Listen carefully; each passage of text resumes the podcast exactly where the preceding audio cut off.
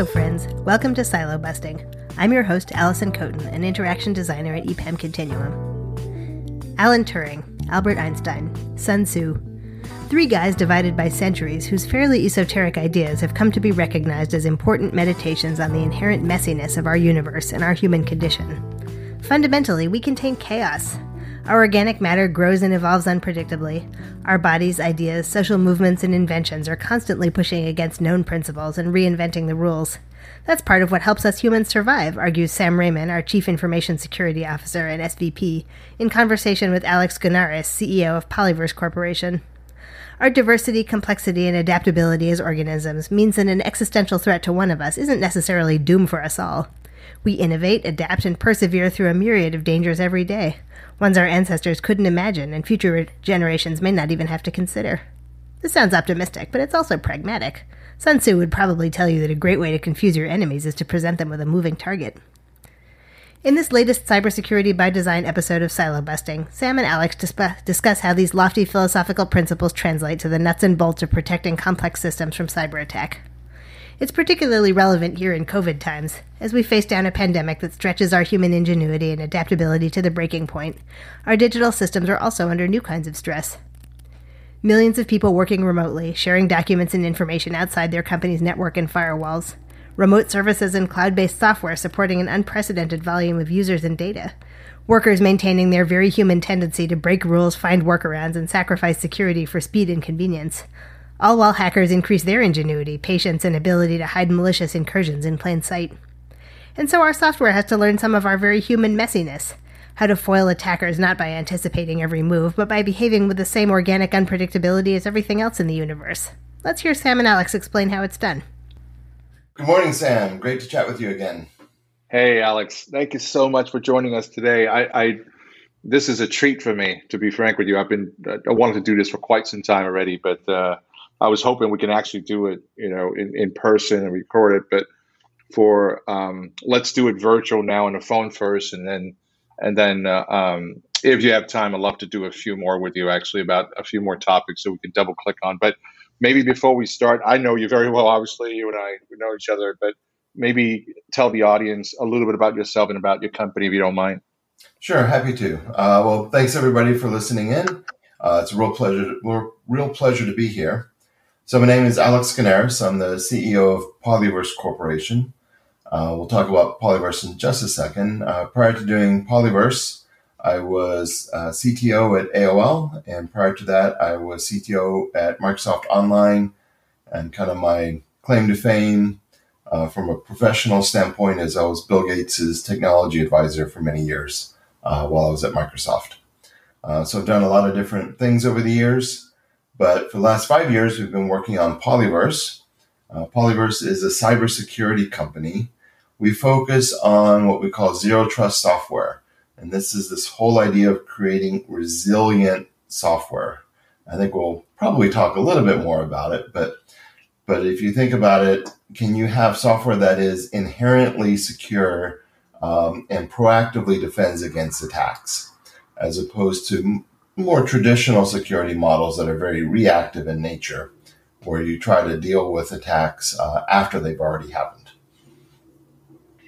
So with that, I, uh, let me turn it back over to you, to you Sam. No, I, I think just that topic itself we could go on and talk about for quite some time. And, and I, but I think that the market has been shifting a little bit. You know, you and I, we have to used to describe to people how in many ways that we can just trust a runtime. Runtime were designed to protect the runtime, not the applications. And and applications were designed most of the time to to provide features. So so who's watching out for the application? Who's watching out for the, the container, you know, run uh, executables and so on. So you know we've been talking about trust no network, trust no runtime, trust no OS, all that stuff, and now a lot of people talk about zero trust as a as a theme, if you will. So we were in a different conversation the other day, X, and, and we were talking a bit about that at a at a roundtable discussion. I, would love to hear more about it, and maybe just to start, to you, what what is zero trust? Yeah, no, it's a great great way to start. So zero trust is this idea of saying assume the world around you is messy, uh, and it really gained popularity this year with zero trust networking you think about the traditional model of network security, it was around a firewall and a corporate network. You know, prior to this year with the pandemic and lockdowns, you could have that illusion. You could have that illusion of saying, "Hey, everybody uh, that's working on something is going to show up to to a physical office uh, where I can have a distinct physical network there, and I can surround that physical network with."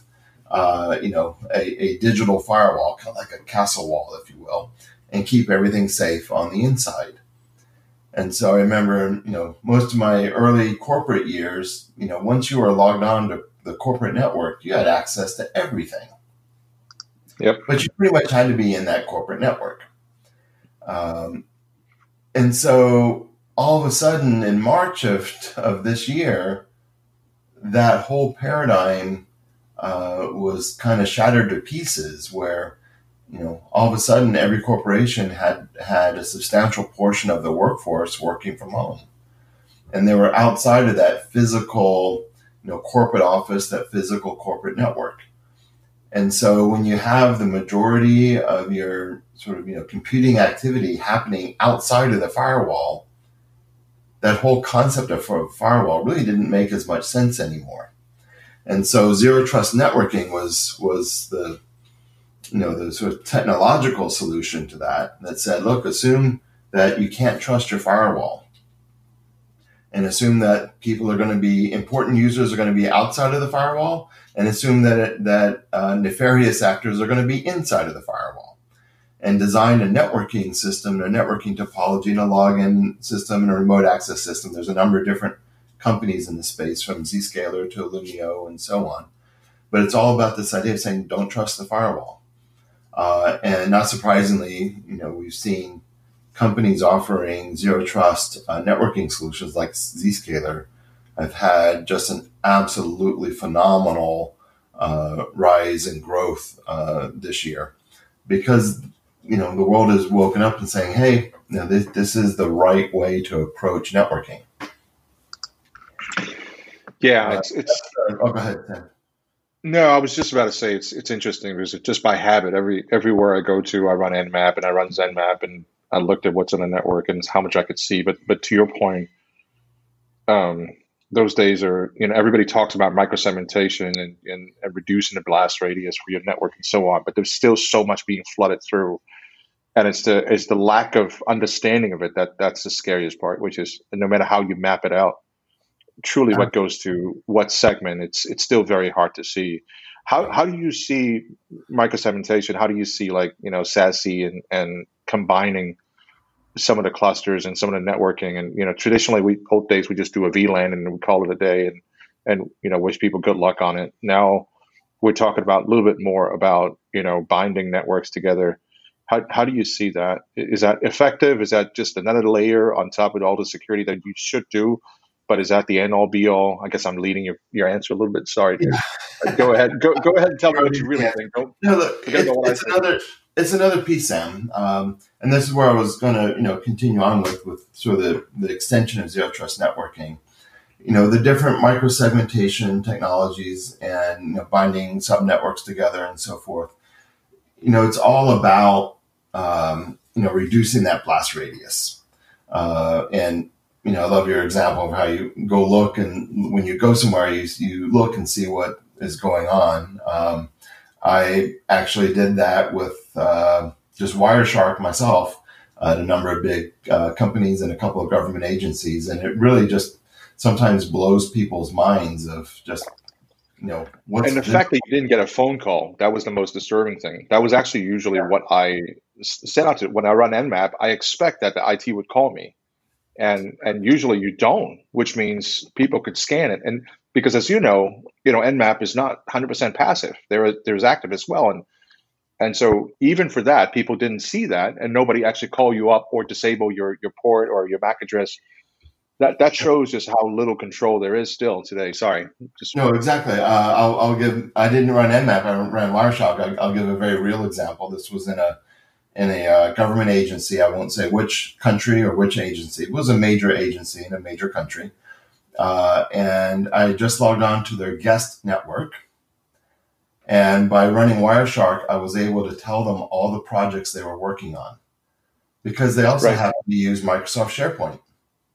And I just watched to see what URLs on SharePoint uh, the employees were going to. And I just looked at the file name.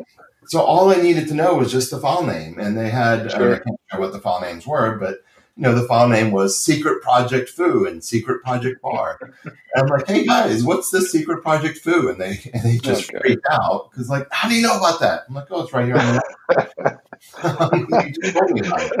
it's it's right there, your libpcap. right, and then the the truly scary part was uh, some of the folks were I showed them where um, that information was going to both Microsoft and um, Google because whether you're using Internet Explorer or whether you're using uh, Google Chrome, I showed it showed it on both. Those URLs were going to the um, uh, the uh, the URL cleaning service that both browsers have. Yeah, both these companies were learning the all of these secret projects simply because the URLs were being checked. Aye, aye, aye. Uh, so they had no idea that they were leaking all this kind of information just through very very vanilla stuff. Um, so anyway, so you know when you do have the the segmentation and so forth, it does uh, help reduce that blast radius because you know if the secret projects were on a microsegment that you know is not broadcasting widely, uh, it would have been harder for me to have seen all that stuff. And so, right to your question though about like, is this a you know is this the be all end all or is it just a piece? Um, you know, I think we can look at the recent SolarWinds incident, the FireEye incident, and so forth just recently, uh, and and very uh, conclusively say no, it's not enough. Um, you really need to be asking the question: zero trust everything. What happens when you can't trust the code that you have, or can't trust that you're up to date on patches, or can't right. trust the patches even coming in correctly, like with SolarWinds? you know, how do you deal with with all of these um, issues? And that's what I think zero trust uh, everything is about because you can ask it for your network, you can ask it for your software, you can ask it for your data. Right, and, and you started getting a little bit into that about about privilege access. So, you know, without getting too much into it, but if you read the the, the walkthrough so far that's been known about it, obviously part of that about Sunburst was about um, the the privileged access and the workaround on it. So mm-hmm. on on that, how how do we how do we get people? So yes, there is a the lack of trust on a platform. Then there are times when you know there is there is uh, privilege uh, uh, promotion uh, on access on certain, in this case, even binaries. Um, and and people still seem to be just okay with that to some degree and and and say that's fine. And so how how how, how do you talk to people about okay with unauthorized privilege access. Um, exactly but but yeah there are a lot of folks that don't take the defenses needed to prevent it.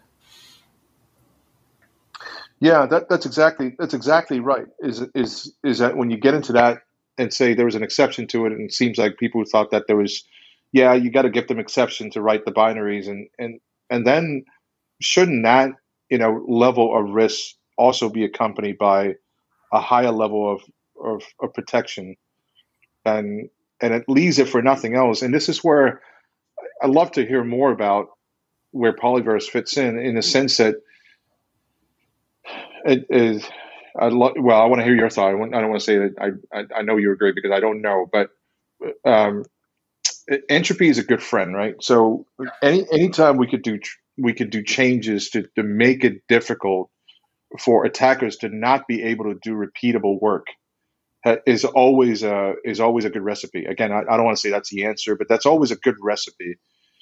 Um, sometimes um, when when well, I'll, I'll, leave it at that. I, I want to hear from your perspective. So T- tell us a bit more about you know binaries and and how polyverse helps a little bit because I think the two are connected in a yeah, sense that yeah go ahead yeah so let me rather than let me not start with binaries let me start more philosophically I think I think you were on to a very uh, important point about entropy So the traditional model of cybersecurity, um, I think it's pretty easy to, to see that it doesn't work. Right? How can we be, you know, at the tail end of 2020 and having done cybersecurity for 20 years now, and we still have a SolarWinds type incident? Right? It's yep. how, you know, and then we had Equifax the year before and Office of Personnel personnel management before that, and Blue Cross before that, and Home Depot, and Sony, and Target. I mean, the list goes on and on and on. Why, why do these things keep happening? And the issue is actually one of, uh, I would argue, is one of economics. Not really a technology issue. The problem is, is, is, is the way we're, we're framing it and thinking about how we defend right now the software world is very homogenous. And so if an attacker is able to create an exploit for anything, whether it's Microsoft Windows, SolarWinds, uh, Linux, you know, you name it, they get everything. And this is the, this is the tragedy of SolarWinds, right? You know, there was there was an exploit uh, and they did it in a very, very clever way, but they were able to get effectively all of the SolarWinds customers because all those SolarWinds instances were vulnerable to that takeover, you know, that corrupted uh, DLL. And so that sort of break once, run everywhere paradigm is the fundamental challenge because we know uh, Alan Turing proved this mathematically if anybody really wants the math, but we know for sure every system is going to have bugs. Uh, so therefore, there's going to be ways for people to exploit them. So think about uh, any any uh, spy movie or bank robbery movie you might have seen. Uh, you know how the bank robbers are, are, just really study that bank. You know what are the what are the guard rotation patterns? What's the combination to the to the vault? I mean, they study, study, study, and they find that weak way in. Uh, I mean, that's exactly the way that attackers are working. You know, they're going in and saying, "Oh, are you running Linux or Windows? Oh, you're running Windows. Okay, great. Are you up to date on patches or not? Oh, no, you're missing this patch. Okay, good. Now I know how to exploit you. Right? They're just sort of running this game with 20 questions to figure out, you know, what you have and what your weak spot is. But if you're constantly mixing it up, you know, it's like constantly changing the guard rotation, constantly changing the the uh, combination to the vault, constantly changing even where the money is. Um, if you have that kind of, you know, keep things moving, uh, it's very, very, it's a lot more difficult to attack. Um, and if you want maybe the the simple analogy, think of dodgeball as a kid. Right? You know, where you have the ball and, and, uh, you know, you got two teams and there's a ball and you throw it. And if you get hit by the ball, you're out. Well, if you're if you're standing still, you're dead. You're gonna you're gonna get knocked out of the game. The only way to win dodgeball is to move around. Uh, so same thing happens with cybersecurity. If we flip this model, and instead of a break once, run everywhere, and have a break once, run once, uh, and and by keeping everything dynamic, um, you can really change the economics of these software of these you know, cyber attacks and make it extraordinarily difficult for, for people to attack. So that's I like that. I like that a lot. Yeah, I, I even got a crazy example for you. I, I know this, this is going to make you laugh, but I was I was speaking at the uh, Vienna University at one point. This is probably ten years ago, and um, we were talking about um, about uh, integrity, basically data integrity at that point. But so I start the talk by asking the audience, I said, Do you know why you and I were different? And everybody started to look at me as like, you know, what are you talking about, Sam? I kind of get that crazy because I am crazy. But they said, you know, do you know why you and I were different? Our skin color different, the way I look different, and we talk different. So, and they, they, you know, a couple of them kind of like looked at me and froze a little bit. I think they know what I was trying to get to. But and then I said, because we have to be Otherwise, something could come in and wipe us all out. It's it's nature's way, in my opinion, of making sure that uh, a, a, single point of failure does not easily just wipe us all out. So we have to be different. And, and just to your point, I, I, I, I agree with you. I think there is a lot to be said about that. so, um, it, it, do you see do you see challenges on, let's say, it, as we move towards a system like that? Um, the obvious question I hear from from developers that you know what about repeatability? Uh, because computer science we rely a lot on repeatability for you know uh, load testing for you know fixing code and stuff like that. How, how do those two come together? And is there something that would allow them to come together, or is this? Yeah, they absolutely do come together. That's a that's a great question. Uh, maybe to to answer repeatability, let me frame it up a little bit. So if you if you accept this premise that we need to mix things up, you know, keep keep everything moving and dynamic and create a lot of entropy in the system as a whole, then you get to this question now now precisely how do I do it? Well, with passwords, you can do it uh, very easily with like the two multi-factor authentication technologies. So there's a you know a new password every time. Yeah. You know that essentially a zero trust authentication type mechanism uh, where you're constantly changing uh, the password and you're not trusting that the password is uh, you know not stolen.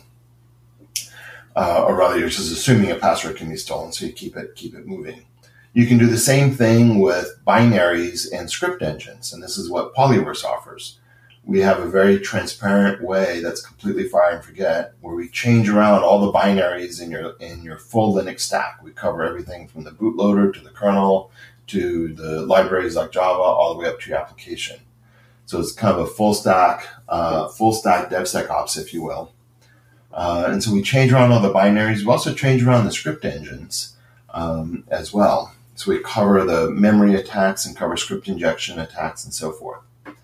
The neat thing is that you can do this in a way, and we do this in a way where it changes nothing about semantics, nothing about um, you know the runtime performance or how you operate or deploy any of these technologies. And the the aha insight, and this gets to answering your question about how do you have this entropy but still have the uh, have the uh, you know diverse the the uh, uh, the predictability is actually the layering that we see in today's software. Uh, for anybody listening in on the call, if you're a software engineer writing in JavaScript or Java or something like that, uh, when's the last time you worried about um, what piece of data was in which CPU register? was it EAX, EBX, ECX? Hmm. Probably not. If you're writing in Java, you tend not to deal with registers. Mm-hmm. Uh, and even if you are writing in assembly and you're writing writing to registers, uh, it turns out registers aren't a fixed thing anymore. Uh, in the old days with the old-fashioned chips, yeah, register actually corresponded to a, to literally a specific set of atoms on a right. CPU chip. Uh, these days, it doesn't. Register is actually a virtual concept in the hardware. But you know, as software engineers, we get to have this illusion that uh, you know a register is a physical thing, even though it really isn't anymore. And so the layering between you know the microcode on the CPU to the to the you know assembly you know binary level interface of the CPU to uh, you know the the you know virtual machine runtime of the OS to the virtual runtime of you know Java or JavaScript or Ruby or what have you. You know each of those layers sort of create an, a, a semantic abstraction uh, that lets you not worry about what's you know what's down below. Um, and the only time you really worry about what's below is when you're doing an attack, right? Uh, you know, the actual uh, memory exploit involved in Sunburst it really cared what data was in which register. Let me leave it at that for now uh, until more stuff is published. But you know, uh, those memory exploits really do care. So if you're the attacker, you want the predictability, but if you're the defender, you don't want the predictability. Does that kind of answer a little bit there, Sam? Because it's it's a very tough problem of of uh, you know um, having the right layers and defending at the right spot. You, you, you just gave me a idea. Maybe that's what you've been trying to tell me for the last few years. I don't know. Just I'm slow that way. I apologize, but I think I think repeatability the repeatability is actually it's actually very relative. Sorry. It's okay, Sam. We still respect you. but but repeatability is actually very relative, almost exactly what Einstein said, which is it, it depends on it depends on the observer in this case, which is, as you said, maybe it's the in your case about JavaScript, is SpiderMonkey or Rhino, that's the repeatability level that you should look at. If you're actually doing assembly, it's to register what is virtual or directly tied to, you know, a space. That's the port. I, I was just thinking that are the ports still tied to pins anymore? Maybe they're not. So I, I see what you mean. So that's very interesting. That that's that's um. Yeah, so how can we actually make sure that, of the semantics? Exactly, right? Exactly. Eh, very interesting. Um, I, I we could go on and on. In fact, I got a couple more topics I would love to hear because I we're starting to see attackers using entropy, or we, they've always used it for like you know things like sock puppet and stuff like that. It just popped up there to distract you, and anywhere from you know doing a DDoS on one side to distract you on the other side, and so so that's not new. But we're, we're I'm, I'm seeing I can't name where, but I'm seeing a number of attacks where they're actually starting to attack things like UEBA. So they just generate noise for it. Um, any kind of instrumentation, they they generate noise to distract the model so maybe at another point in time, you and I could get together again and talk about that as well, and maybe a few of the topics. I would, I would love to have you on again, if that's possible. Yeah, we'd love to. Uh, you know, maybe maybe in in uh, as uh, a reading assignment for uh, any listener here. Um, a lot of what we would talk about in that case is not new. Just go get Sun Tzu, The Art of War this book is what two thousand years old. I'm going off off memory. I have it right here on my shelf. Yeah, um, so do I. uh, so my apologies for for getting the age of the book maybe a little bit wrong, but it's it's a really really old book. Uh, but in a sense, there's there's nothing new here, right? In that the cyber attackers are deploying, or rather employing the same uh, you know warfare techniques that Sun Tzu wrote about you know, it's all about distraction and diversion and and so on. And and I guarantee one of the things we're going to see with SolarWinds, um, you know, there's the immediate takeover of SolarWinds, which has you know a set of issues. Um, but we do know that the that the attacker is very sophisticated. So I guarantee that it's not just SolarWinds that uh, or any system SolarWind was installed on that's that's now impacted these folks did lateral movement and they infected other other computers in the in the victims' networks. Yeah. So how many of these other ones are are there? And if you go looking for it, I guarantee there's going to be easy to find stuff. Right? Mm-hmm. There's going to be the sacrificial backdoor that the attackers put in so that all the defenders can look at it and say, "Oh, hey boss, we, we got rid of all the back doors. We found 10 back doors. No, no, no. You found the 10 that they wanted you to find. Yep. What you really got to worry about is the 20 that you didn't find. Yeah, and they're much more patient. Even even the target one you mentioned, that was 18 months of dormant um, persistent code. So exactly. they're, they're much so, more patient than we yeah, expected. Decoys, just like the military and Sun Tzu talks about using decoys. Uh, you know, cyber attackers use decoys all the time uh, and it works. You know, it it fooled World War II Germany with the, the decoys up in uh, for the Calais invasion. Um, you know, yep. it it, uh, it fooled in uh, Confucian times, and it's gonna and it fools today in 2020. Yeah, no, I, I, I agree. I agree. I, we're we're, not, we're running a little bit out of time, unfortunately. Right. So maybe maybe we we can um, pause here for a little bit uh, I take it as a yes, you, you're willing to come on again and and continue on the discussion. Looking forward to it. But as always, Alex, love talking to you. And uh, next time, hopefully, we could do it in person. I'll buy you a cup of coffee. That'd be brilliant. Looking forward to it, Sam. This has been Silo Busting, a podcast from EPAM Continuum. EPAM Continuum integrates business experience and technology consultant. let me just do that again.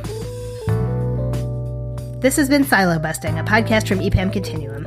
EPAM Continuum integrates business, experience, and technology consulting focused on accelerating breakthrough ideas into meaningful impact. Why do we do this? Because real opportunities aren't siloed. Thanks to Sam Rehman and Alex Gounares for their great conversation. Cheers to Kyp Pilalas, our sound engineer extraordinaire, for getting this podcast recorded. Applause to Ken Gordon, our producer, for all his masterminding behind the scenes. I'm your host, Alison Kotin, and I'm off to dodge and weave my way to victory.